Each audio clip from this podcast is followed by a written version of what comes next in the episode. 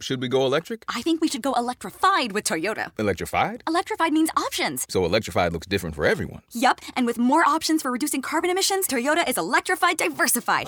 Learn more about our Beyond Zero vision for the future at toyota.com slash beyond zero. Should we go electric? I think we should go electrified with Toyota. Electrified? Electrified means options. So electrified looks different for everyone. Yup, and with more options for reducing carbon emissions, Toyota is electrified diversified.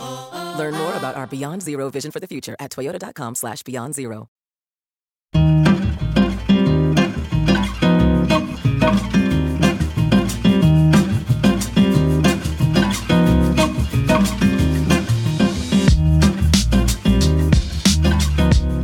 Hello, this is The Review, a podcast from the Atlantic's culture team about movies, television, and all the things we make to entertain ourselves. I'm Megan Garber, and I'm joined today by staff writer Sophie Gilbert. Hi, Sophie. Hello. And Spencer Kornhaber. Hi, Spencer. Hi. so I heard that you two wanted to talk about the classic sitcom Frasier, and I just wanted to let you know I'm listening. so yes, let's talk about Frasier. I, am so excited to hear both of your thoughts on the show.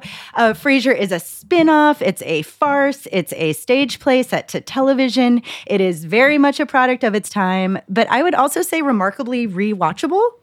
So, what kind of legacy has Frasier and other sitcoms like it left to the era of prestige TV? Are you two fans of Frasier? What's your relationship with the show? I am a Frasier obsessive. um, so, when I grew up in England, it was on Channel 4, where it remains. I think it's on at breakfast time every day now, and I, I literally watch it whenever it's on. I think it's kind of the perfect sitcom. It's eminently rewatchable. The thesis I have at the moment is that I think it's aged really well. As in, there's nothing I watch and cringe at these. I mean, I'm obviously cringing at the characters in the show because of the crazy hijinks they get into, but um, but there's nothing that really seems awkwardly of its time. And so I'm curious what you guys make about the ways in which it's held up. Yeah, I hadn't gone back to Frasier much in adulthood, but I think that this show is baked very deeply in my soul from growing mm-hmm. up. And like a lot of kids of, you know, maybe the millennial generation, I feel like my worldview, my my introduction to the world outside of the home I was being raised in came through NBC sitcoms in particular. they gave me, you know, Seinfeld, Friends, Mad About You, Just Shoot Me. I was watching all of these, like, I think as young as like a seven year old or something. And, and, and I don't think back on them very often, except for when I'm reminded of, of how much they probably like made me the little wannabe cosmopolitan smartass that I can sometimes be. um, and, and I think that in the pantheon, for me, Frasier was absolutely the highest. And the way that I know that I liked Frasier the best is because when I think back to when I first got the computer game The Sims, the first thing I did was create the Crane family a little digital wow. Frasier, Niles, Martin, Roz, and Daphne. And I assume that I, I, I acquired a little dog in that game too. So when the idea for us to talk about Frasier came up, I went back and started rewatching it. I really didn't know what to expect, and I feel mixed about how it's held up. I think I would be lying if I said, yeah, it's still not pretty hilarious to me, and, and I absolutely enjoy it, and I can binge it compulsively. You know, and this is a time when I think a lot of people are going back to old sitcoms because we've been locked in our house for so long. And this is a time for comfort TV. You both have written about this. And yeah, I think you're right, Sophie, that, that this is a really, really watchable show. Uh, I don't fully agree that there's nothing to cringe at, but we can get into that. Yeah, let's definitely get into that. Um, but first, let's start with what makes it work so well. What do you think is the appeal of the show? Why does it, to the extent that it does hold up, why does it hold up as entertainment? Well, it's the sort of classic sitcom model where nothing really changes. You have 22 minutes. It's very tightly structured. You know, at some point, Frasier's snobbery or Niles' snobbery or both of their snobbery is going to cause some kind of complication or confusion. And then there's going to be a lot of drama and some door slamming. And, um, and then everything will eventually get resolved and Frasier will be a little bit perhaps taken down a peg until the next episode when his ego strikes again. Like, I, I love the reliability of the format. It's very safe, it's very predictable, it's very reassuring. It almost feels like pieces on a chessboard to me. Like the universes are just so constrained, right? And you have this limited amount of spaces they can exist in. You have a limited amount of pieces, and they just kind of move around slightly differently in each episode. But like like you said, it's it's always going to be fundamentally the same, for better or for worse. Right. It is a classic sitcom in that way, but it's it feels really improbable that it would be this sitcom that would be as big as it got and remain this enduring. It's a show about two total snobs hmm. who are obsessed with the opera. And it's like that is going to be one of the gangbusters sitcoms of the 90s. I convinced some of my fellow psychiatrists to play a little prank on him. When he thought he was tasting a Chateau Petrus, he was in fact sipping a Fourcas Dupré. I mean, it is a show about snobby elites, but at the same time, it's not a show that really celebrates snobby elitism. And I think that's kind of why it's so accessible because every time you watch the characters who are exercising their elite West Coast credentials get absolutely ripped to shreds for their absurdity. And, and so, in that sense, I think it's just kind of fun for everyone. There he was, proclaiming the Petrus to be the superior wine, and of course, none of us could contain our laughter. His face must have turned redder than a, a Pichon Longueville. Yeah, I mean, it lets them kind of use these really formulaic joke setups and, and sitcom tropes, but there's like a little spice to it with the fact that they're, you know, name dropping Puccini and just throwing a, an extra adverb into every sentence. It just like makes the jokes a little more unique to the show. I also think it's it's powerful in its way that the butt of the jokes are also the protagonists. You know, when I've been rewatching Seinfeld, for example, or Friends, one of the things that I don't love about those shows is that, you know, the sitcom will always have its sort of constrained, very narrow universe, right? But those sitcoms tend to make the butt of the jokes people who exist outside the universes, right? So it's, you know, the you've got the core people, and then you have in Seinfeld, you know, Jerry's girlfriend, you have in Friends, all the side characters who sort of cycle in and out of the friends' lives. Um, and typically those outsiders get the brunt of the jokes, you know, and they, they're considered expendable and therefore kind of considered the most mockable, which is not a great dynamic, I think, over time. But on Frasier, the butt of the jokes almost always, Sophie, like you said, is Frasier and Niles themselves, you know? And and so it's like making fun of the protagonist. And I think there's something actually kind of lovely about that in its way because the show is sort of always punching up at itself, you know, and so it doesn't have a lot of the uncomfortable dynamics of insiders and outsiders and making the fundamental assumption that some sitcoms do, which is that, that the outsiders are always the ones who should be mocked. Wait, you don't think that Seinfeld was making fun of George or like Friends mean- was making fun of Joey all the time? I do, but I also think that like it reserved the brunt of its humor for the people outside. Like just or I guess I should say it's it's treating those people just sort of as inconsequential, you know? Someone like Manhands, for example, in Seinfeld, right? Like where it's this woman who like is completely defined by like this one physical feature all that kind of thing. And and so Yeah, or- you're right. Like they they yes, the characters in Seinfeld are also being made fun of, but I feel like the show reserves kind of its vitriol for the people outside of that core four. When you talk about them being expendable, Megan, it makes me think of George's fiance, literally Yeah, is literally a punchline died. for her death. And it was a she- joke. Yeah. I know. Wait, but but Megan, didn't you write about how Frasier has the ultimate version of this character, Maris? Yes. So that yes, thank you for bringing that up because yes, I totally did, and I think that's right. I think that like so every sitcom is going to have to sort of decide like the sort of terms of its own universe, and I think Frasier did try to have it both ways by having both Frasier and Niles, but then also having Maris, who is this character who was never shown, kind of like Vera on Cheers. By the way, where's Maris? I haven't seen her all night. She's on your bed. My bed. Yes, she's asleep under the guests' coats. She exhausts easily under the pressure to be interesting.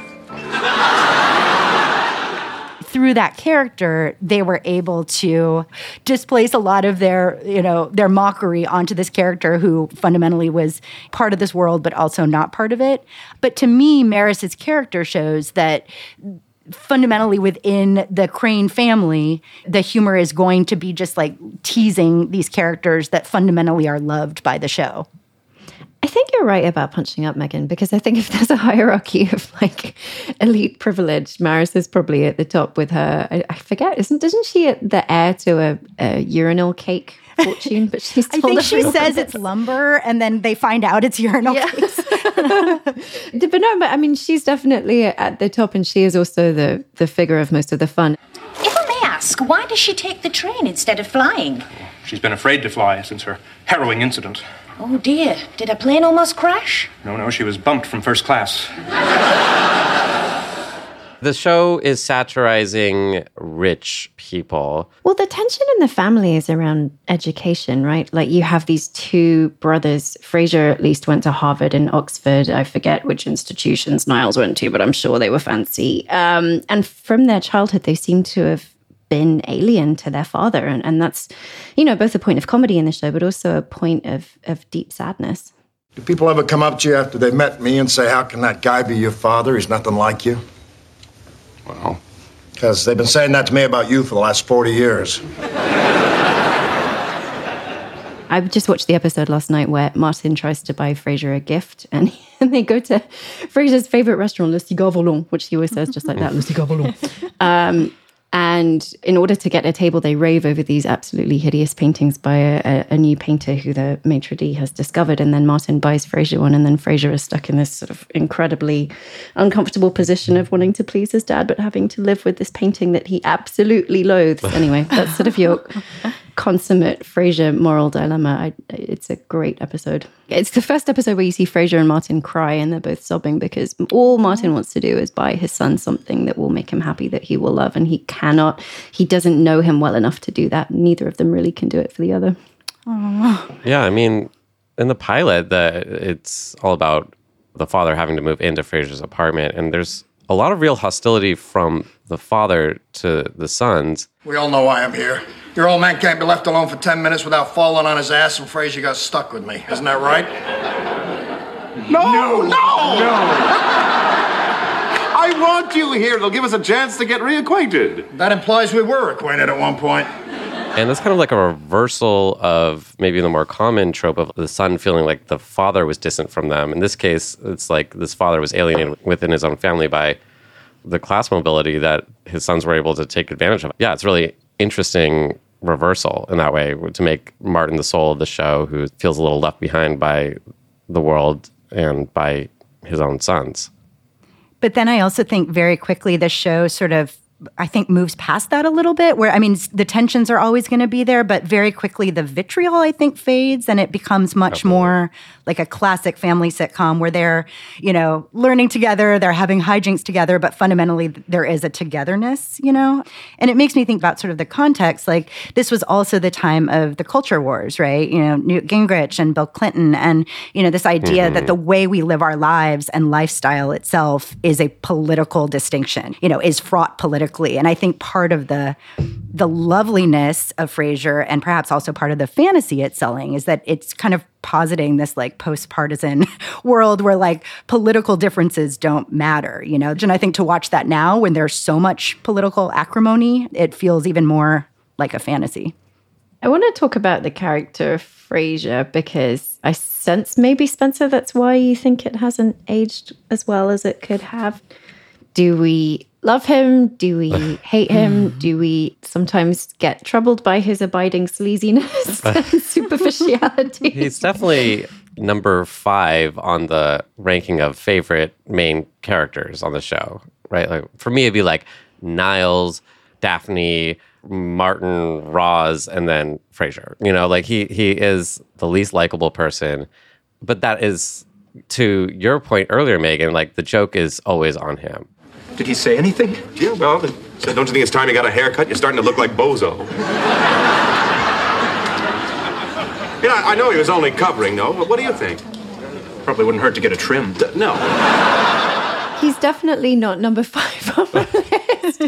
I just love to watch him. I love Kelsey Grammer as a performer. I love his theatricality. I mean, he he he just has that very very extra performance always, and is so mannered in a way that I find so delightful to watch. Um, I, I think I prefer him to Niles. I think Roz Oh is my my gosh, number really? one, and then and then Martin, and then Daphne. I love, but my God, the accent. A lovely accent. Is that uh, Manchester? Yes, How do you know? As a Brit, I have to just stand here and, and say that that accent is not Manchester. And then the worst is when Daphne's whole family shows up and like one is Richard E. Grant and her father is Brian Cox, again, Logan Roy from Wow. Succession. Oh. And then uh, all her brothers have like different variations of Cockney accent. I'm like, where is she supposed to be from? Anyway, I digress. Megan, what do you think of Frasier? I it's so interesting. I hadn't actually thought about it in those terms in terms of the rankings. I definitely would put Niles over Frasier in terms of my own personal rankings. Yeah, I just find so funny. we get it. You stand Niles. Except maybe he married Maris, who was worse than Lilith. Yeah, and his lapel game is just criminal. I mean, his lapels are like five inches wide. I'm watching every time I watch Frasier now. I love this show. I'm just like tortured by Niles' lapels. Like, send the man to a modern tailor. He could jump off the Space Needle and glide with those. He could. I mean, should we talk about the women for a minute, Daphne and Roz, just as their own characters? Because I, I think, I mean, this show to work needs both Daphne and Roz. I think you know it just wouldn't work without them. And um, I, what do you guys think of those characters? Well, the thing that makes me cringe is the way they treat Roz. Like, Yeah. she's like a giant slut shaming joke all the time. You know, Roz, maybe it's time to set some limits. Good Lord, how hard can it be to say no just once? Oh, well, look who I'm talking to. And she pushes back every single time, but it just, the way they treat this character would absolutely not fly today. But I love her because she is so confident and down to earth, and she cuts through Frasier's bullshit so ably. And often he's like having to storm out of the room because she's just pointed out something completely correct. Uh, yeah, so I, I, I absolutely stand Roz, and I think that they uh, need to treat her better. That's so interesting. It doesn't bother me. Maybe I'm being inherently problematic here by not being bothered by it, but I think it's because Roz is so forcefully who she is and so unashamed of it. How long can I go on chasing these hunky 25 year olds that are all looks and no substance? Exactly, Roz. No, oh, I'm serious. I'm asking how long? Three, four years?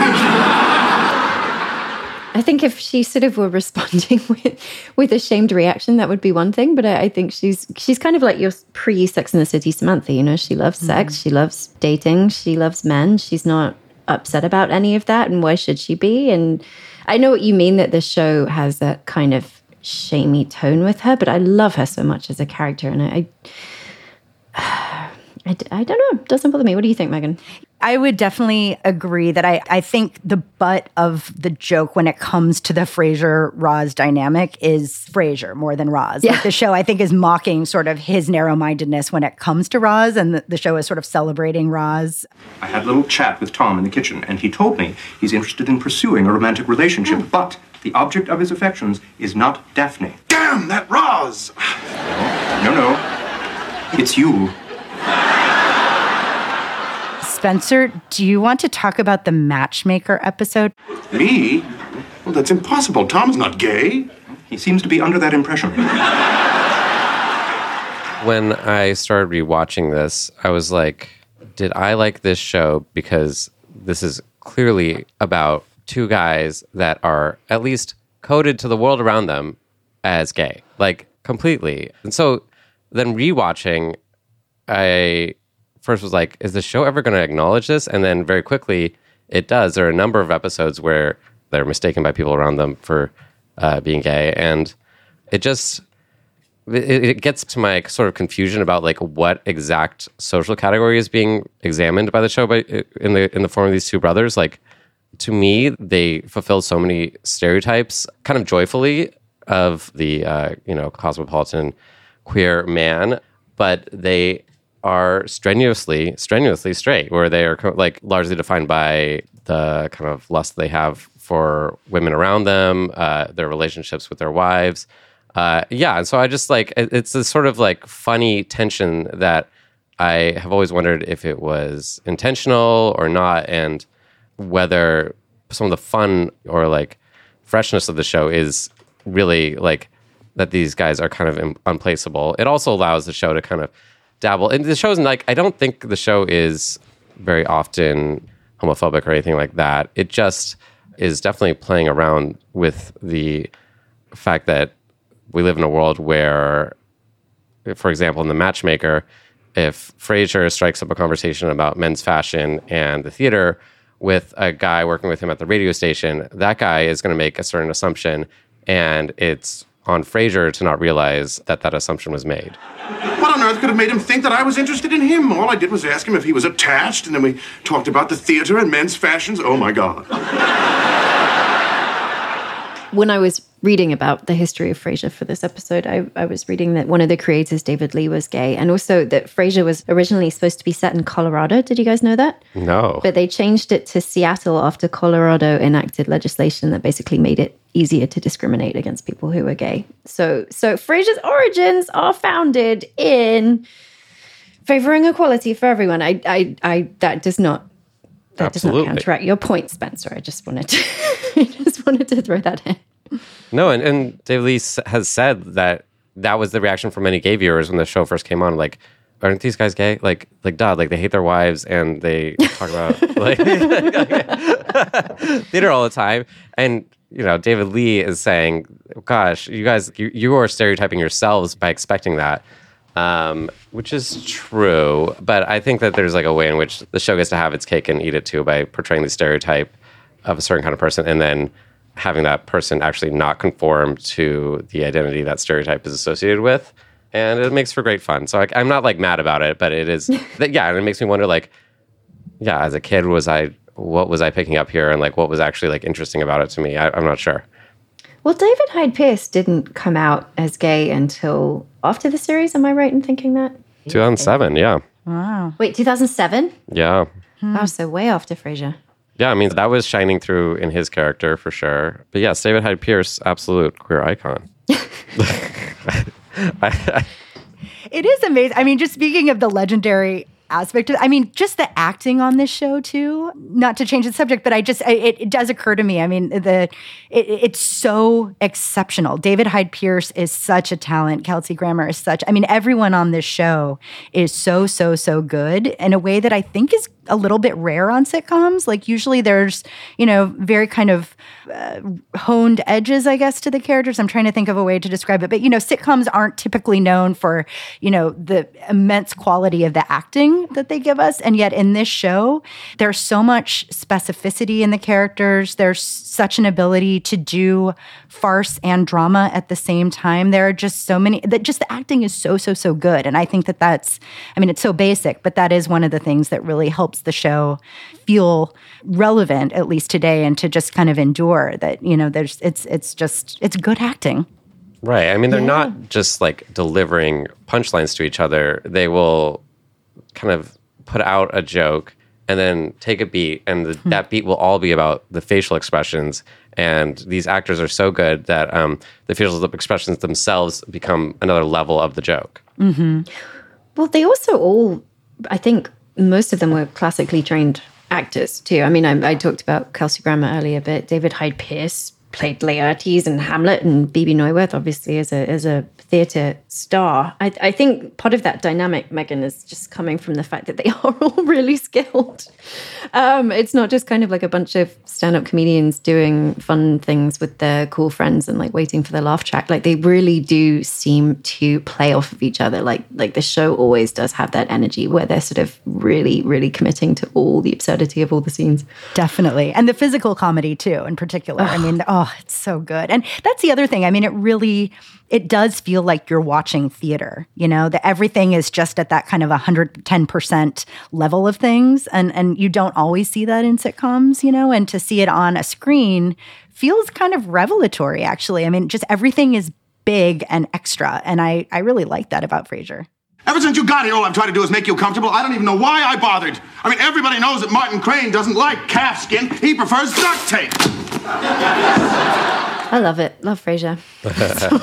yeah, I mean, the, the thing that I forgot uh, rewatching the show is, yeah, like how much physical comedy is is in it. Like you have episodes like the Innkeepers where they buy a fancy restaurant, and it's just it's like an I Love Lucy kind of madcap scenario where the brothers have to take over the kitchen and they're smashing these live eels against tables and the cherries soaked in brandy explode and it's a mess. And and that is the kind of like very classic classic kind of Buster Keaton comedy that I didn't remember was like more fundamental to the show than even perhaps the snooty high concept jokes. I'm not being asked to do anything that none of us hasn't done before in our own kitchens in our own home. Now, quick, Niles, kill five eels.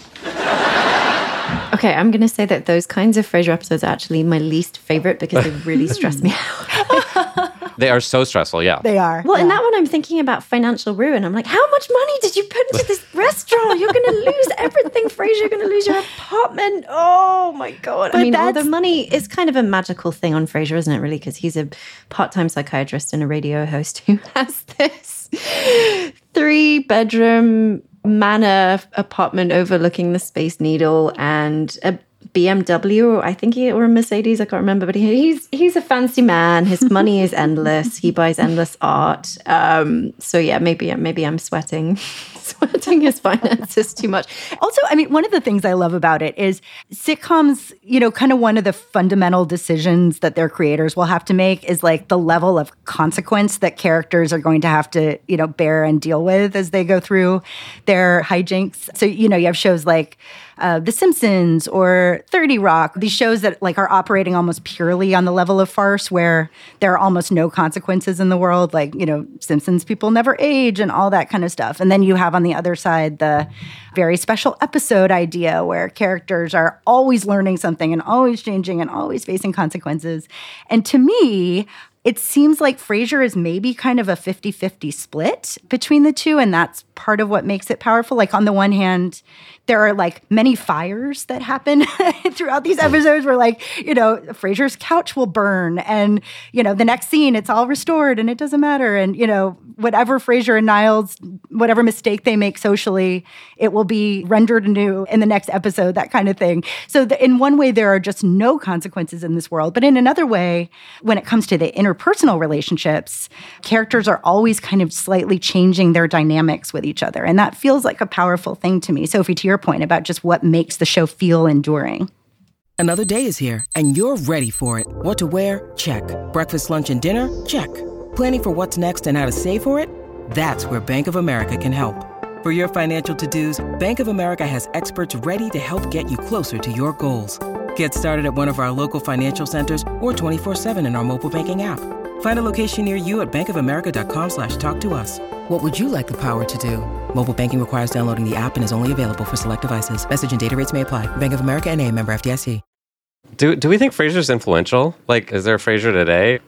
Just the fact that Frasier was so kind of 50% workplace comedy and 50% family comedy, you know, just that fusion, I think at the time was pretty new and unique. Like most sitcoms that I could think of before then were kind of more one or the other. And just the idea of combining the two feels very. I mean, it, it, feels like it's replicated all the time, you know, in sitcoms now. And it's sort of reflective of how more and more people live their lives, you know, like life for a lot of us is workplace and family, you know. And um, so Frasier kind of felt true to that, I think, in some ways. Yeah, Yeah. that's such a good point. I was I was reading when I was reading about my history of Frasier. I was reading that originally it was just supposed to be a workplace sitcom, but there was already a sitcom on the air that was about a radio station. So they introduced the family backstory to kind of flesh out the show a bit more and differentiate it. And it it really is astonishing. Like I cannot imagine Frasier without Niles and Martin and Daphne. It just wouldn't And that be apartment. the same show. And that apartment. and that Do you know there's a Lego campaign? If you um, can get enough signatures to get Lego to you can petition Lego to create models of things, and I, I have yes signed one to create a Lego model of Frasier's apartment. Such a good that be? idea. That is a great idea. Wow. Uh, There's um, you know, they're having those like the Friends experiences in New York where you can go and be in uh, the Friends apartment. That's completely uninteresting to me, but I would absolutely go to a Frasier one because that place is wild. and I think I read somewhere that the furniture is real. So it's a real Eames chair. It's a, you know, they spent like kind of an egregious amount of money making that set as real as it could be. So they burned the couch that was modeled on the one in Coco Chanel's I guess Paris they Atelier, did. and then they remade it. What are That's nuts. consequences? They don't Guess exist on TV. money. yeah. One other question in terms of how this show holds up. I mean, to, just to return to that and, and maybe some of um, the reasons it doesn't hold up. I mean, I think that one of the ways for me in my rewatchings that it very much doesn't is, I mean, it's just such a white show.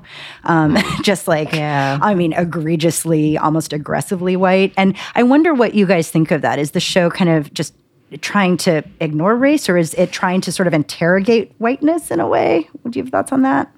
I don't think it's trying to interrogate yeah. whiteness. I think it's, and I can't defend it. I think it's just that really lamentable thing of, I mean, and Friends also was very much guilty of the same crime and, yeah. until they awkwardly inserted, I think, Charlie as a character in maybe season 10.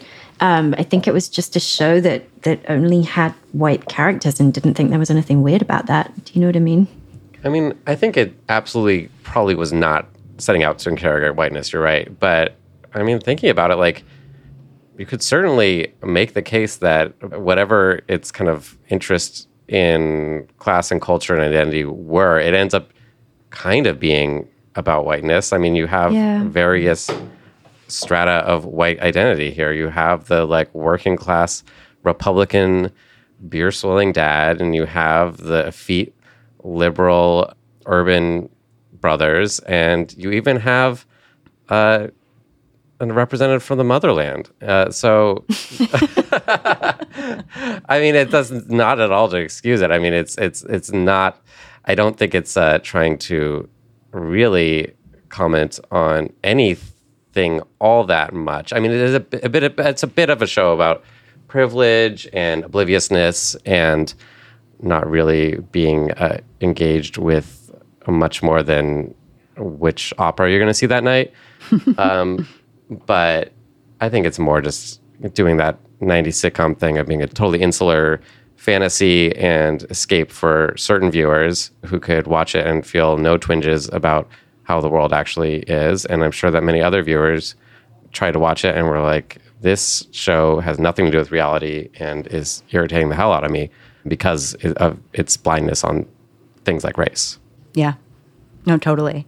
And and that makes me think too. I mean, are there shows that that are heirs of Frasier in some way that you know are more expansive that you know are there shows that are sitcoms that are that are sort of doing what Frasier did but in a more sort of contemporary way?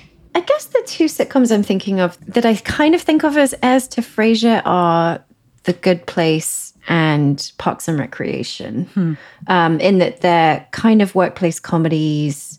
There's a lot of odd coupling of different kinds of characters and miscommunication and mix match, and um, they're sweet at their core, I think, but also willing to make brutal fun of people. But they also were about um, like they had they both featured diverse casts of characters um, and were better for it, I think. So. It,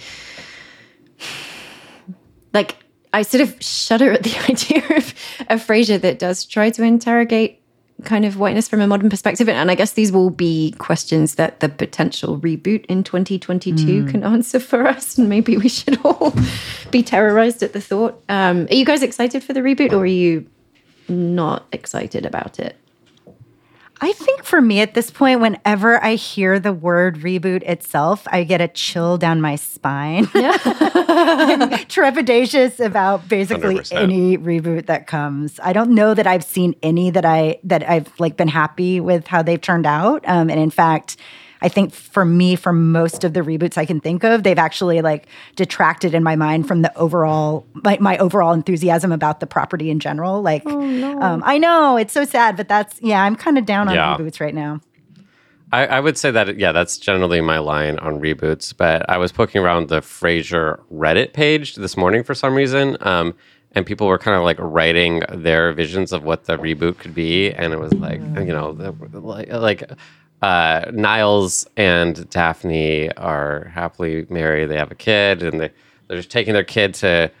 Uh, they're dropping their kid off at the first day of college, and Frasier's there, and I'm like, oh, that would be cute. And so then you start to be like, oh, I, I actually do want to see these characters again and these actors again.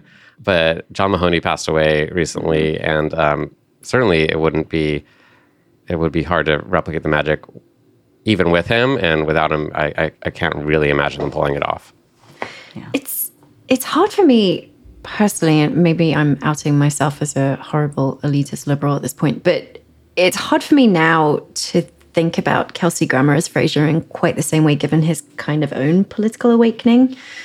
Like, I think uh, pre sort of when prior to 2014 he was he was one of hollywood's conservatives for sure but you know a, a, kind of fairly standard you know reaganite george bush conservative whereas more recently he's sort of had a fairly hard tack to opposing abortion. And i think he endorsed michele bachmann one year and then ben carson in 2016 and it, it's just I th- it's easy for me to watch old episodes and and sort of not have my my appreciation of the show be influenced by knowing more about its star but it's sort of i think it would be harder for me to go into a reboot with that context and still appreciate it as innocently does that make any sense no it, it totally Definitely. makes sense yeah, um, yeah and I that's mean, not to say that you can't watch shows with actors who have certain politics like of course you can but to me like it just it, it just seems to sort of go against a lot of what Frasier stands for.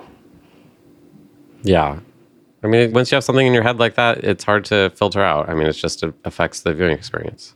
What do you think, yeah. Megan? Yeah, no, I think so too. I think so, and I, I, just think that you know, it, it this idea of sort of rebooting in general, it, it sort of forces you, you know, if part of the appeal of the original Frasier is a kind of insularity, where you know, like you know, in the Seattle of the 1990s, you had like the WTO protests, for example, and you had, I mean, there was a lot of strife that was in reality happening around Frasier's world, right? But like the logic of the show itself said, cancel all that out. You know, this is a transcendent world in some ways. This is a pure fantasy, you know, but I feel like, you know, and and when you're just sort of going back to an old show, you can sort of meet the show on its terms and say like, okay, I'm going to I'm going to not think about the context. I'm just going to think about what's happening in this apartment, in this coffee shop, in this radio booth, etc. But then once you sort of add on the reboot and sort of factor in the passage of time, it's it's harder to sort of suspend disbelief in that way, right? Because you have to start thinking about how has the world changed since Frasier first aired? Yeah. You know, what is different? How am I different? How is the world different? You have to remember that John Mahoney has passed away. I mean, there are just all these ways that reality sort of infiltrates uh, the illusion and that's part of why I think I don't like the reboots just in general because you it, you know it just it, it does force you to sort of acknowledge reality in a way that sitcoms can let you live in the fantasy. Yeah, yeah, that's a really good point, Megan. Like 90 sitcoms in so many ways were they are delightful to rewatch because they don't try to engage with issues in the world in any meaningful way whatsoever. And I just don't think you could make a show now that didn't do that. Even the, the reboot of Will and Grace like was all about Donald Trump. Like the pilot yeah. episode of that reboot was just literally about Donald Trump, you know, and it just yeah. it felt very revealing about what reboots what what they do and what they can't do. Like a true reboot wouldn't have to uh, necessarily engage with our times all that much or uh, be socially relevant in a way that Frasier never tried to be. Like you could have a reboot that um, really did try to create that uh, that bubble like magic of the 90s sitcom. And it's kind of interesting that Hollywood is um, not that interested, or maybe, uh, yeah, that hasn't really tried to do a lot of that with uh, reboot culture of TV properties. Um, and maybe they're leaving a lot of money on the table, but like it also, I, I agree that it would be certainly a, a, a controversy generator for them to create a completely insular Frasier in 2022. But how do you make a show like set in modern Seattle that doesn't engage with like tech culture or the pricing out of people from buying homes because of I mean, you certainly like have a Microsoft joke here and there, but I mean it'd be the same way that that there was a joke here and there uh, in Seinfeld about God, was there any joke? did, they ever mention Bill Clinton? Or like, yeah, I don't know. I, but you, these characters, and uh, there are people in our world today who live uh, very privileged, and very um, insulated lives. So like, it's it's to me, it's not that far fetched. It's just um, I I don't you know I'm not rooting for it to happen. It's just like it's kind of interesting that it's not the kind of show that we can imagine being made. But they tweet hashtag Spencer. I'm just wondering which Frasier character would have the worst Twitter account. Oh God. oh, that's a good question. he'd be like the oh TikTok gosh therapist. This is got a I I feel like Daphne's into nightmare, nightmare. QAnon. I mean, Eddie's the one sweet. with the TikTok, probably. I can see Eddie like Yeah. dancing and being a star. Must this dog stare at me all the time? I don't know. Eddie, must you? So I figured we would close out this discussion with a little game. And I wanted to ask you both if you could give one character from Frasier their own spinoff, who would it be? Maybe the chair.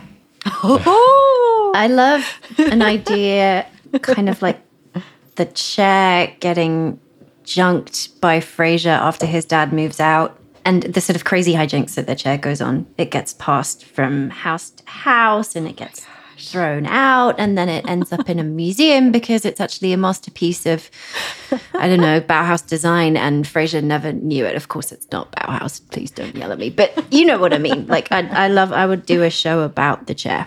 that's amazing. Maybe it's secretly been full of cocaine or diamonds all this time underneath the duct tape, and we just never knew. Yeah, I could see a real like experimental film about the chair. That's a great idea. It's all in black and white. Yeah. Yes. no, because you need the color. You need the like. Oh, that's true. green. And the tape to show up. Yeah, that's right. it's such an ugly chair. We are, after all, talking about a 25 year old broken down chair. Maybe we should have a Young Gil show, Young Gil Chesterton. I love Um, Gil. Restaurant Beat. And we're back with Restaurant Beat. Yeah, it'd be him growing up. I'm thinking of Young Sheldon and what a big hit that is about taking a completely preposterous, pretentious adult and imagining them as a pretentious child. And uh, it seems like a winning formula. You could do that with Frasier and Niles, though. I mean, the show Oh, occasionally true. did in home video form. Oh wow, I love both of these. Um, so my favorite character throughout the seasons is uh, Bebe Glazer, the agent that Frasier sometimes works with, and I and she's just completely amoral, totally driven by money, just voracious in every way, and she is simultaneously the worst and the best. So I would say a spinoff just dedicated to her would be excellent. I've done some research and I know you're not represented by anyone. How would you feel about signing on with me as a client? If your answer is no, it won't hurt my feelings. Well, I really don't think so. Why? That is a magnificent Love idea. it. She should run Hollywood. She probably does. Maybe she produces the Chair movie, and then we have a little crossover. No, that wouldn't make enough money for her. It's yeah, too that's true. That's true. That's She's true. like running Netflix by now or something. I just pulled her up on, on uh, Frasier.fandom.com, and the write up says Bebe is essentially the series Mephistopheles, repeatedly offering Frasier all sorts of material advantages if it will compromise ethical standards, although her name perhaps leans more towards Beelzebub. So that's the official line on her being a demon. She does smoke a lot too. There's always the kind of sulfurous whiff of cigarette smoke around her.